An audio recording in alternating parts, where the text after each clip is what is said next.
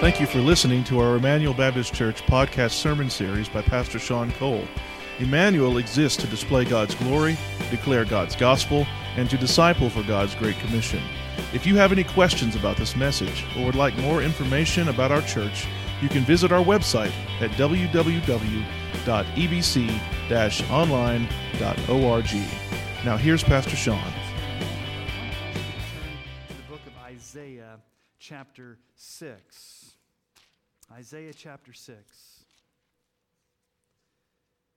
You know, in a few days, a- group of us are going to be going to Louisville, Kentucky for the Together for the Gospel conference. We go there every two years, and there's going to be close to 15,000 people there in a stadium, and we're going to be singing praises to the Lord, and we're going to get to hear some of our favorite pastors. We'll get to hear Matt Chandler and David Platt and John Piper and John MacArthur and all these, these great speakers. And, and it's always a special time to be in a worship service where you have 15,000 people uh, singing at the top of their voices. And I wonder if you've ever had one of those rare moments, those rare moments in a worship service where you were leveled because you came face to face with the presence of a holy God. And you were under the weight of your sin, and it was just overwhelming to the point of it being pal- palpable. Maybe it was here at Emmanuel. Maybe it was when you were driving in your car listening to some music. Maybe it was when you went to a conference. Maybe you were at a retreat. Maybe you're out in the mountains. Um, It doesn't matter where you were. It was one of those rare times where you had an encounter with God. Isaiah the prophet was no stranger to being leveled by God's holiness. Isaiah chapter 6, starting in verse 1. In the year that King Uzziah died, I saw the Lord seated upon a throne, high and lifted up, and the train of his robe filled the temple. Above him stood the seraphim. Each had six wings. With two he covered his face, with two he covered his feet, with two he flew. And one called to another and said, Holy, holy, holy is the Lord of hosts. The whole earth is full of his glory. And the foundations of the threshold shook at the voice of him who called, and the house was filled with smoke. And I said, Woe is me, for I am lost. I am a man of unclean lips, and I dwell in the midst of a people of unclean lips, for my eyes have seen the King, the Lord of hosts. This is a traumatic experience for Isaiah. He is in the temple. And he sees none other than the exalted, kingly, royal Lord of glory seated on the throne. The throne representing God's majesty, God's kingly power. And the train of his robe filled the temple with, with glory. And then these flying creatures show up. These seraphim, the word means burning ones and they're crying out, Holy, holy, holy is the Lord Almighty. You never see a threefold pattern of God's character in the Bible. You never see God as love, love, love, although that's true. God is grace, grace, grace. That is true. God is just, just, just. All those things are true. But when you have the three words together, holy, holy, holy is the Lord God Almighty, it magnifies the absolute transcendent holiness of the Lord. And these, these burning ones, these seraphim, they're covering their eyes because God is too glorious to look upon and they're covering their feet because they are on holy ground. And the other, the other wings, they're flying, meaning they're ready to serve the God, serve God eh, at the, at the drop of a hat if they need to. And so Isaiah is there, and he's in the temple. And what's his response? It's one of utter terror and fear. Notice what he says when the, when the foundations are shaking and the thresholds uh, are shaking and the, and the, the temple was filled with smoke. In verse 5, he says, Woe is me. Now, we don't get that in our English translations. Woe is me is literally Isaiah is, is, is calling down a curse upon him. He knows he's toast. He's saying, I am damned. I am cursed. I know I'm dead. I am not fit to be in the presence of this holy God. Woe is me. And then he says, I'm undone. I'm lost. Literally, in the original language, I'm coming apart at the seams. Isaiah is spiritually unraveling in the very holy presence of God. And he realizes his sin.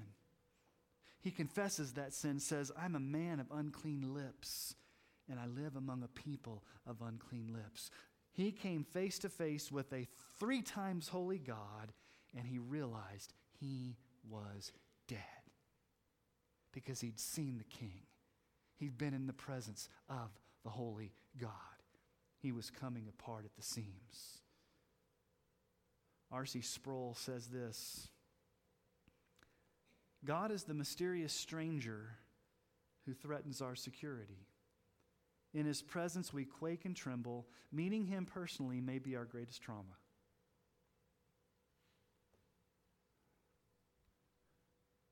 Exodus 15:11 Who is like you, O Lord, among the gods? Who is like you, majestic in holiness, awesome in glorious deeds, doing wonders? Who is like you? And what's the answer? There's nobody like God. Revelation 15:4 Who will not fear, O Lord? And glorify your name. For you alone are holy. All the nations will come and worship you, for your righteous acts have been revealed. Our great God is absolutely holy, transcendent, powerful, majestic, glorious, high, and lifted up, and we are not. We are unholy, unrighteous, finite creatures, and enslaved to sin without Christ. So, as we turn to Galatians chapter 2 this morning, which I'd invite you to turn there now, I want us to ask what I think is one of the greatest, most important fundamental questions that any of us can ask. The answer to this question has eternal consequences. The answer to this question is fundamental to what the gospel is all about. It's at the heart of the Christian faith. Psalm 130, verse 3 says this if you, Lord, kept a record of sins, Lord, who could stand?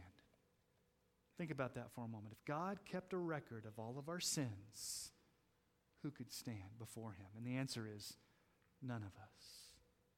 So here's the question the most important question, the most fundamental question. How can you, as a sinner, have a right relationship with a holy God? How can you, as a sinner, like Isaiah in the presence, how can you, as a sinner, and you know you're a sinner, we all know we're sinners, how can we have a right relationship with a holy God? See, if God is inflexible in his holiness, if God is absolutely, supremely, sovereignly majestic and righteous and pure and transcendent, how can you be right with that God? How do you get into that God's good graces? How do you go from being one who's like Isaiah, I'm lost, I'm condemned, I'm dead? How do you go from that to being a child of God, to being accepted by God, to being in a right relationship with your Creator? And here's the answer you're declared right with God, not on the basis of your works, but on faith in Christ. What we're going to see before us over the next few weeks is what I think is the heart of the book of Galatians. Probably some of the most important passages that we find in the New Testament in relationship to the Christian faith. So let's read together Galatians chapter 2, starting in verse 15 going through 21. We're, gonna, we're gonna, not going to get all of this done today. This is going to probably be a three week section here as we, we, we spend time in this passage of Scripture. Verse 15 We ourselves are Jews by birth and not Gentile sinners. Yet we know, we know that a person is not justified by works of the law, but through faith in Jesus Christ. So we also have believed in Christ Jesus in order to be justified by faith in Christ and not by works of the law, because by the works of the law no one will be justified. But if in our endeavor to be justified in Christ, we too were found to be sinners, is Christ then a servant of sin? Certainly not. For if I rebuild what I tore down, I prove myself to be a transgressor. For through the law I died to the law so that I might live to God. I have been crucified with Christ. It is no longer I who live, but Christ who lives in me. And the life I now live in the flesh, I live by faith in the Son of God who loved me and gave himself for me. I do not nullify the grace of God, for if righteousness were through the law, then Christ died for no purpose. This passage of Scripture is the heart of the gospel, it's the heart of Christianity, it's the heart of our faith. Martin Luther gave this warning.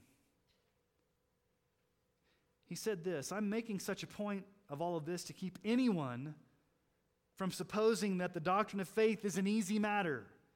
It is indeed easy to talk about, but it's hard to grasp and it is easily obscured and lost. Therefore, let us with all diligence and humility devote ourselves to the study of sacred scripture and to serious prayer, lest we lose the truth of the gospel. I've said it many times from this pulpit. There is a danger in losing the truth of the gospel. That's why we've got to be reminded of it over and over and over again. So, what I want us to do this morning is look at this passage of Scripture. We're just going to look at verses 15 and especially 16. 16 is where we're going to camp out. We're going to look at this under two large headings. Here's the first, the first big heading this morning Justification by faith explained. Explained. Three times, Paul states it. You're not justified by works. You're not justified by works. You're not justified by works. You're justified by faith. You're justified by faith. Three times he says it. And so it's very important that we understand what it means to be justified. It's not a word that we use often in our culture. We kind of have a, an idea of what we think it means, but I want to just spend some time this morning explaining it because I think it's important for Paul to explain the doctrine. So, under this big category of the doctrine of justification by faith explained, I want us to look at just four truths, four aspects in explaining this doctrine. And the reason why I think we need to explain it, because if we don't understand it, we don't understand how you were saved. We don't understand the gospel. We don't understand evangelism. We don't understand our Christian faith. So here's the first the foundation. The foundation. This answers the question on what basis or foundation can sinners be justified or accepted by a holy God? The question is okay, how can God do this? How can God actually forgive us as sinners? And the answer is very simple. We sang it earlier. My hope is built on nothing less than Jesus' blood and righteousness? The answer is it's only through the blood of Christ alone. Romans 5 9. Since therefore now we've been justified by his blood, we've been justified by his blood, much more shall we be saved by him from the wrath of God. The only way that anybody can have a right relationship with with God is through the blood of Christ who died on the cross, rose again for our sins. You see, there's nothing inherent in us as humans that merits it. There's nothing in us that's the foundation for it. It's not that we're good. It's not that we're worthy. It's not that we have something to contribute to God. It's none of that is the basis for why God does that. As a matter of fact, God says that He justifies the ungodly, those that are in desperate need of forgiveness. Romans chapter 4, verse 5. And to the one who does not work, but believes in Him who justifies the ungodly, his faith is counted as righteousness. Where is your hope? If your hope is in yourself, that is sinking sand. What does the song say? My hope is built on nothing less than Jesus' blood and righteousness. I dare not trust the sweetest frame, but wholly lean on Jesus' name. On Christ, the solid rock I stand, all other ground is sinking sand. So, the foundation, before we can go any further, the only foundation for how sinners can be right with the holy God is on the foundation of Jesus Christ and his blood and his righteousness. There's nothing in us at all. Okay, second, the meaning. Paul uses the word three times. He's going to use it throughout the book of Galatians, so we need to get familiar with it. What is the meaning of the word justified. What exactly does this word mean? So that's the second thing we're going to look at the meaning. The meaning of the word. Well, the, the word itself, if you look at it from the original language, it comes from two worlds the world of the legal court system and the world of banking.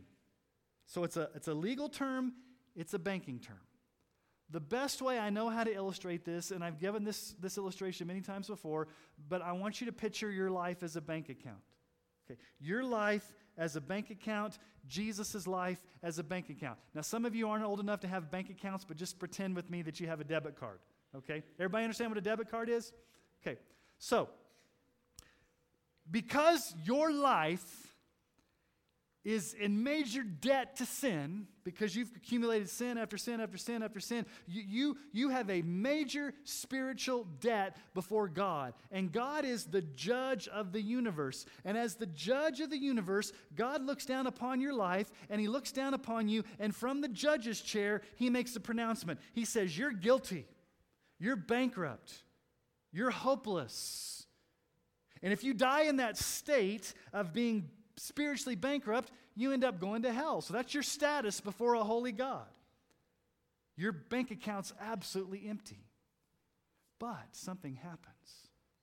You see, when you believe in Jesus, all of your sin debt goes into his account, and all of his perfect righteousness, his perfect record, everything perfect about Christ goes into your account.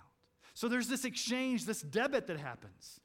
Your sin's debited out of your account, and Christ's righteousness is debited into your account. So now, what's your account look like? Is, it your, is your account in negative anymore? No, you have the account of Christ. And what does God the judge do? When God the judge looks down upon your life, does he see your negative debt anymore? No, he sees Jesus. And based upon seeing Jesus, God can make a verdict God, the judge, can make a verdict. He can, he can bring the gavel down upon the, the benches, uh, upon, the, upon the, the bench there, and he can say, Not guilty. You are not guilty.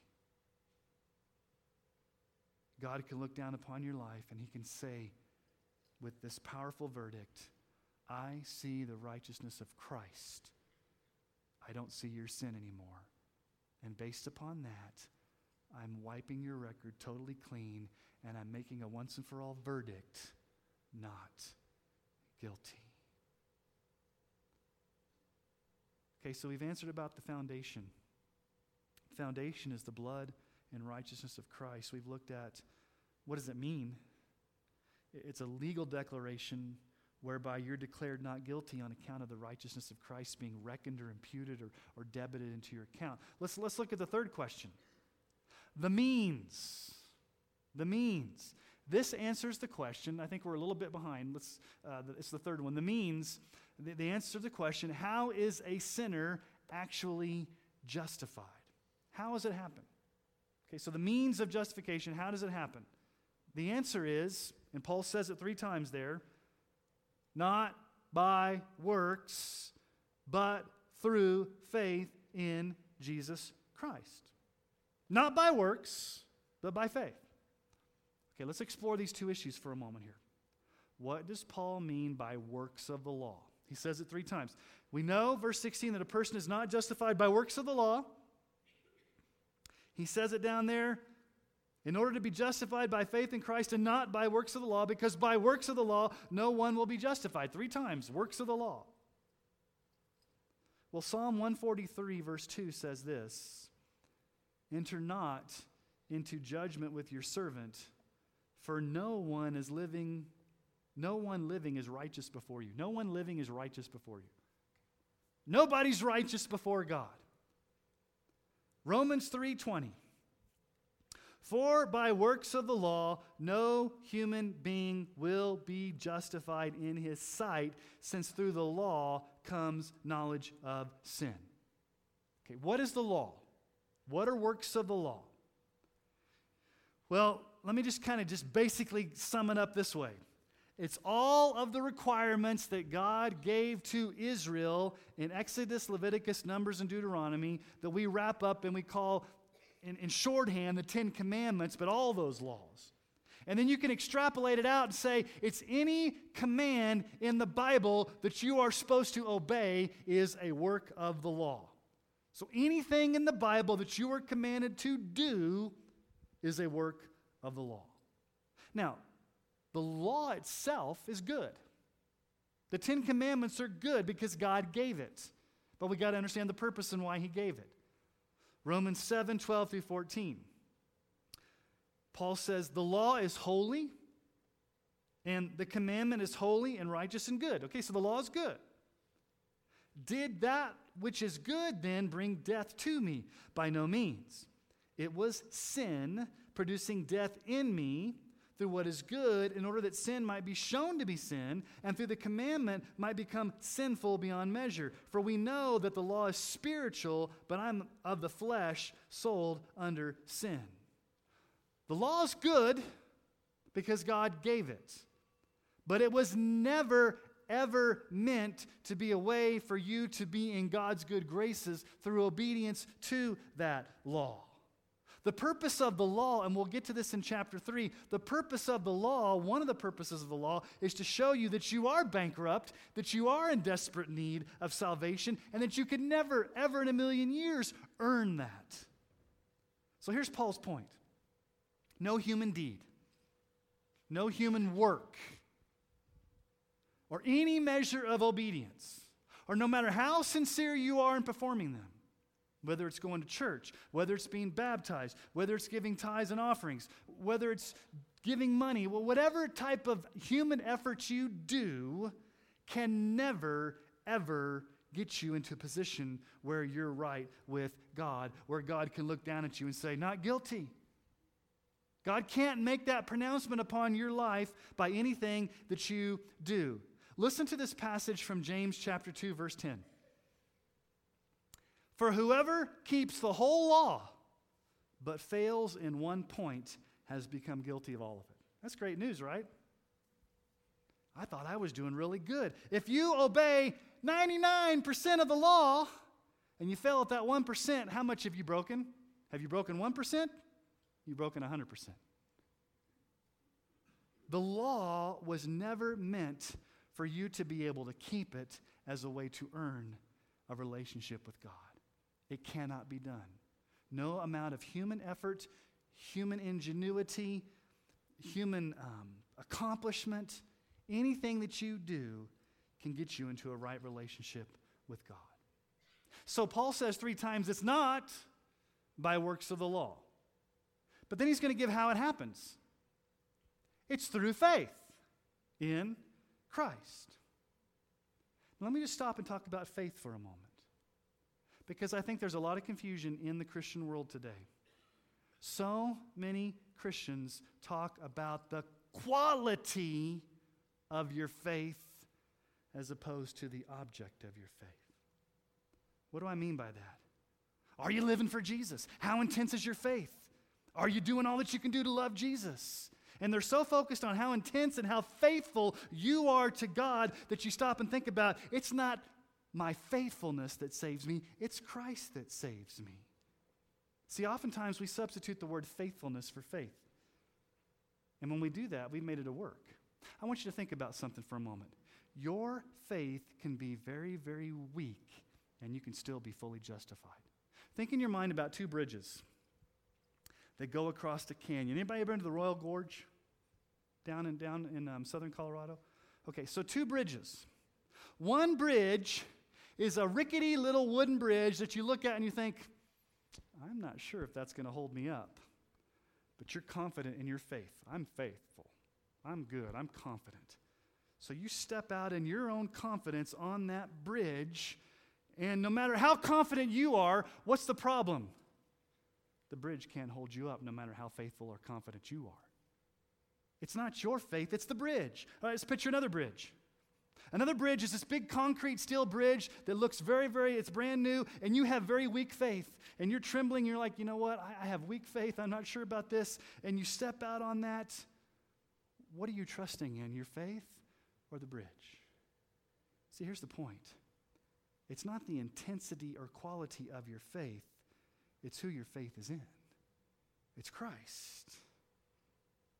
Now, justification is very, very helpful to understand because of the little preposition through. I want to teach you something here because there have been heresies and church debates for the past 500 years over a little preposition. Okay, look in your Bibles. Verse 16. We know that a person is not justified by works of the law, but through. You guys see the word through? T H R O U G H, through faith? What does that mean?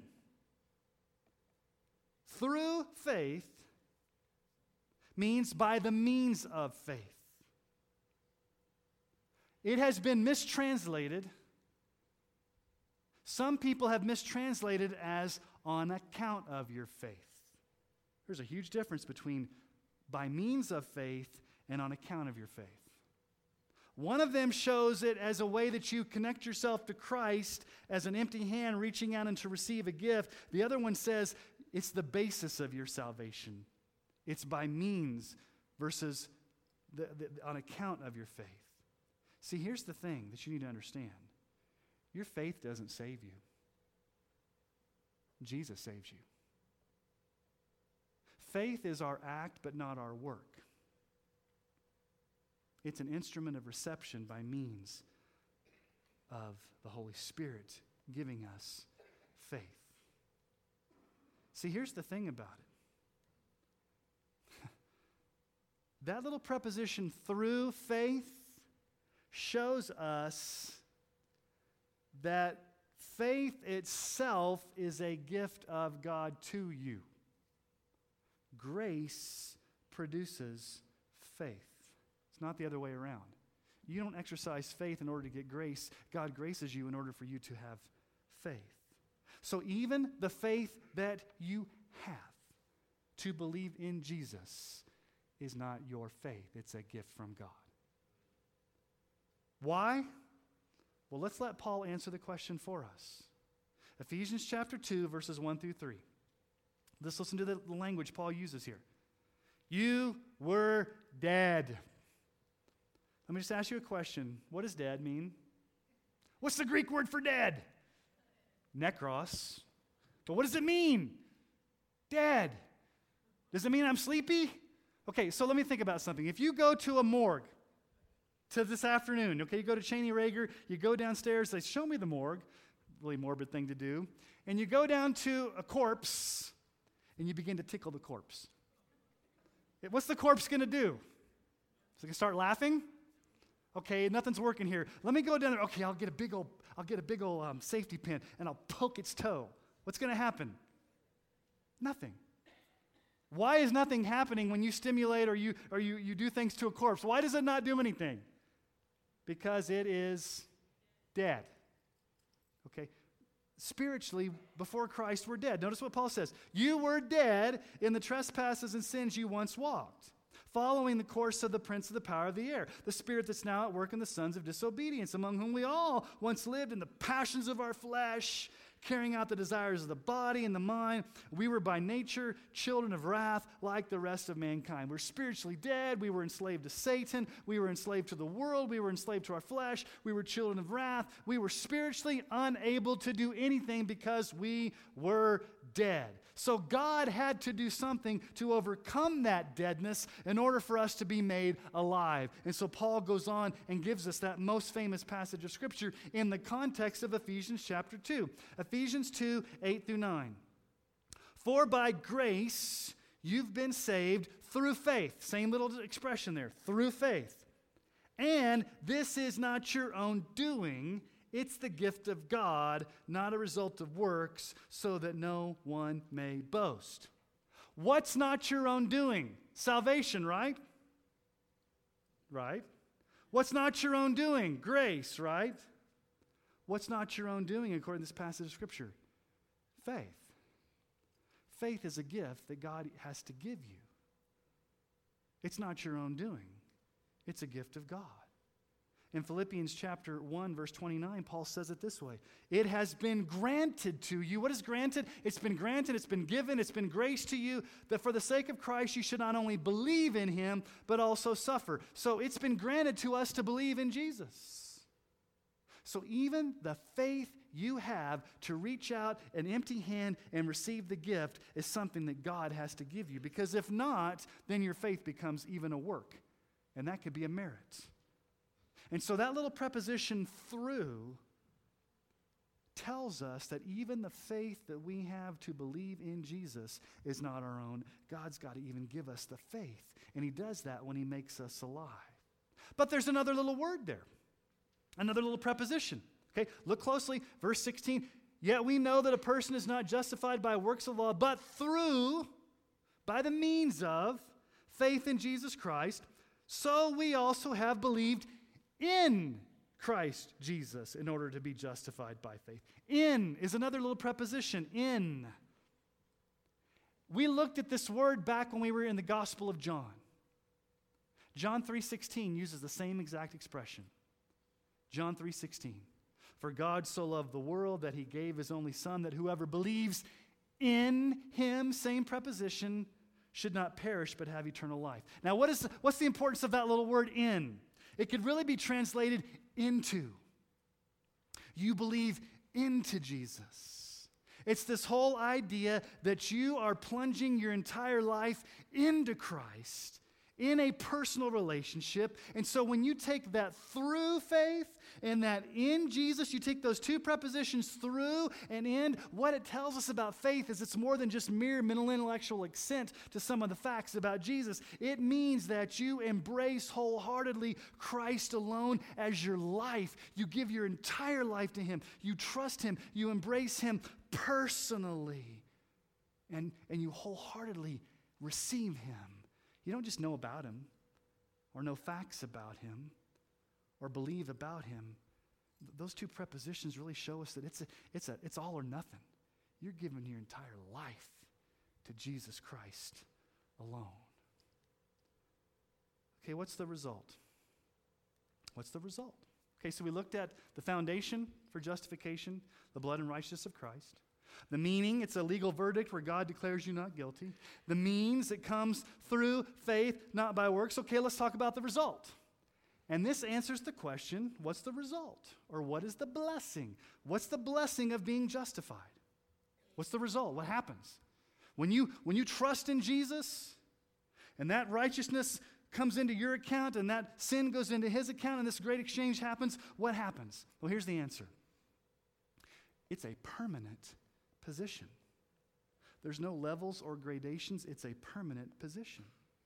Romans 5, 1 through 2. Therefore, since we've been justified by faith, we have peace with God through our Lord Jesus Christ.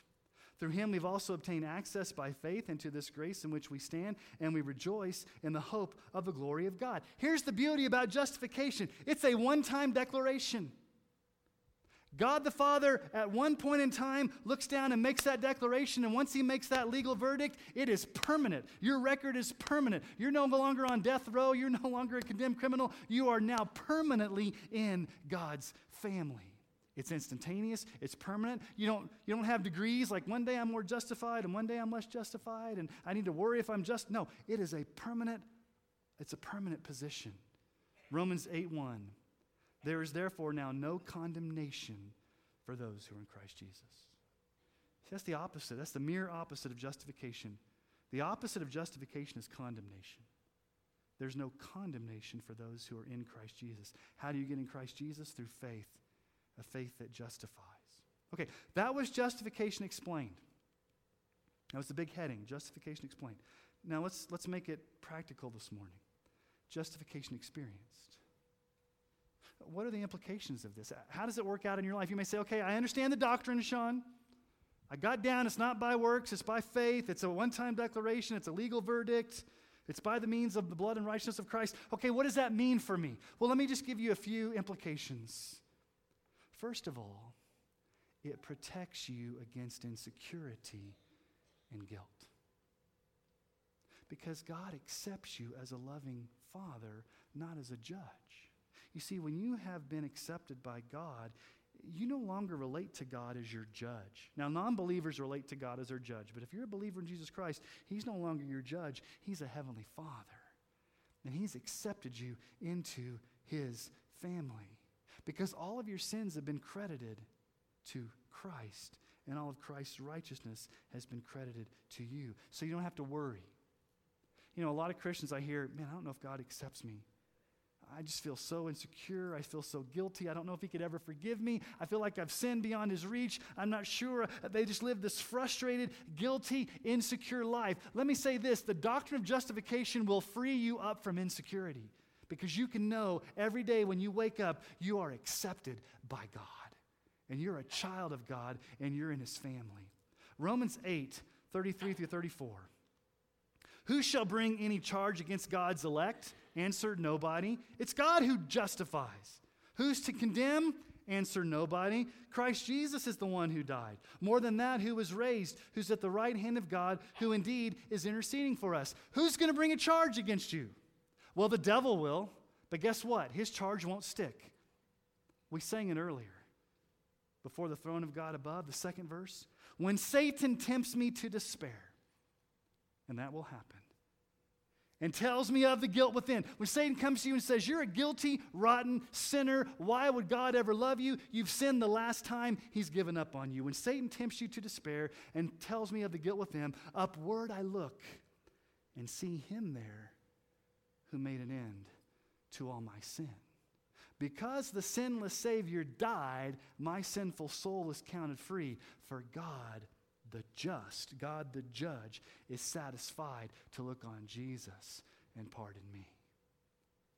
Justification frees you up from guilt and fear and insecurity and despair. Here's the second thing it provides you assurance of your salvation. If it's a one time declaration whereby you are in a permanent state of being accepted by God, you can never lose your salvation.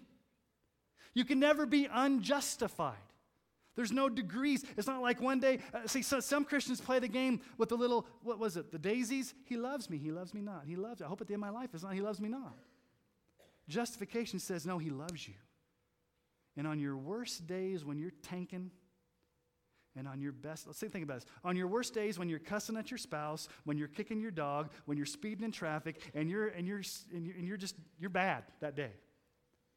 Does God love you less on that day than on the days where I'm having my quiet time and I'm helping the poor and I'm feeding the sick and I'm leading a Bible study and I'm doing all these great things? Does God love you more on the days when you're really, really good and He really doesn't like you on the days you're doing really bad? No, God's love for you is permanent.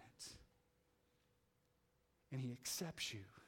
And you know that you can never fall out of His good graces because that verdict comes down once and for all and says, Not guilty. I see Jesus. 1 John 3 1. See what kind of love the Father has given to us that we can be called the children of God. And so we are. you can rest in the finished work of Christ, that you will be forever righteous before God. So it, it takes away that guilt, takes away that insecurity. It gives you the assurance of your salvation that God loves you. But here's the third thing, and we're going to look at this next week. But I'm just going to give you, I'm just going to give you a little taste this morning. It produces gratitude in obedience to Christ.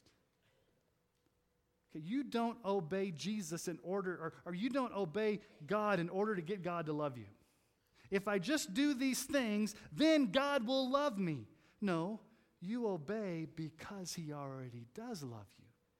And you do it out of thankfulness. You do it out of joy. You don't do works in order to earn the salvation. You do good works as a result of your salvation. But justification gives you the motivation to live for God. 2 Corinthians 9:15 says this. Thanks be to God for his inexpressible gift. Some translations say indescribable. See, here's the bottom line. You are way more sinful than you could ever imagine before a holy God. But God is way more loving and gracious than you could ever imagine in giving us this inexpressible gift. See, you go from being a convicted felon to being a child of God. You go from being a condemned sinner to having the perfect record of Christ. You go from being at war with God and your sin to being at peace with God forever. You go from being unholy and unrighteous and, like Isaiah, toast to being forever accepted and righteous and loved. And here's the point never in a million years could you produce this on your own. You can never clean yourself up. You can never do enough good deeds. You can never do works of the law. It's only through faith. It's an indescribable gift. It's an inexpressible gift. The reasons it's inexpressible is because never in a million years would we think it up to have Jesus die on the cross for us, and never in a million years could we do enough to earn it.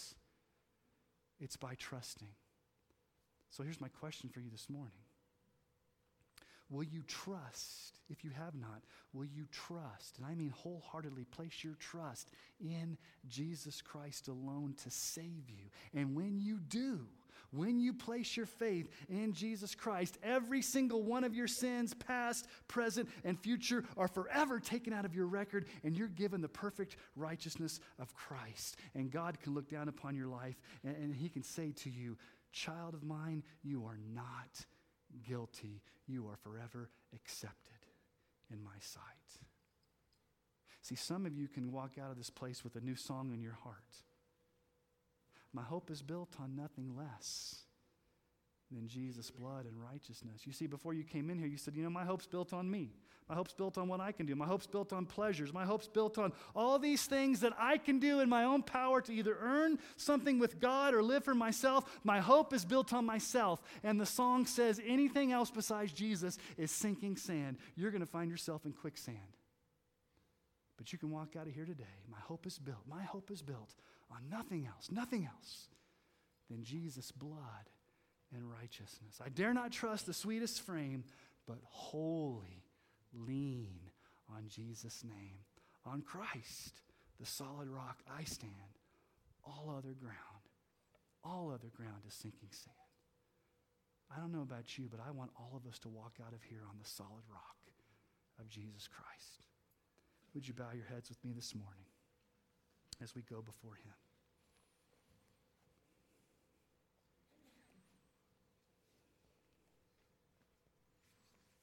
Our hearts but we don't know them as well as you do. So we ask this morning that you would search our hearts to see if there be any offensive way in us. Where is our trust this morning? Are we trusting in ourselves? Is our hope built nothing on nothing less than Jesus' blood and righteousness? Do we have you as our Savior, Jesus, as the solid rock?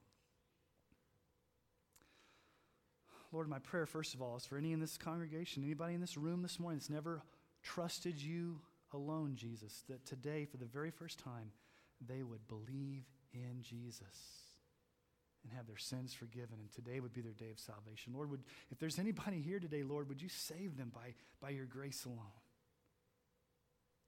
Lord, for those of us who have been saved by your grace, but we may be living in guilt, or we may be living in insecurity, or we may be unsure of our, of our standing before you. Help us to realize, Lord, that if we have trusted you for salvation, we are in a permanent position of being forever accepted.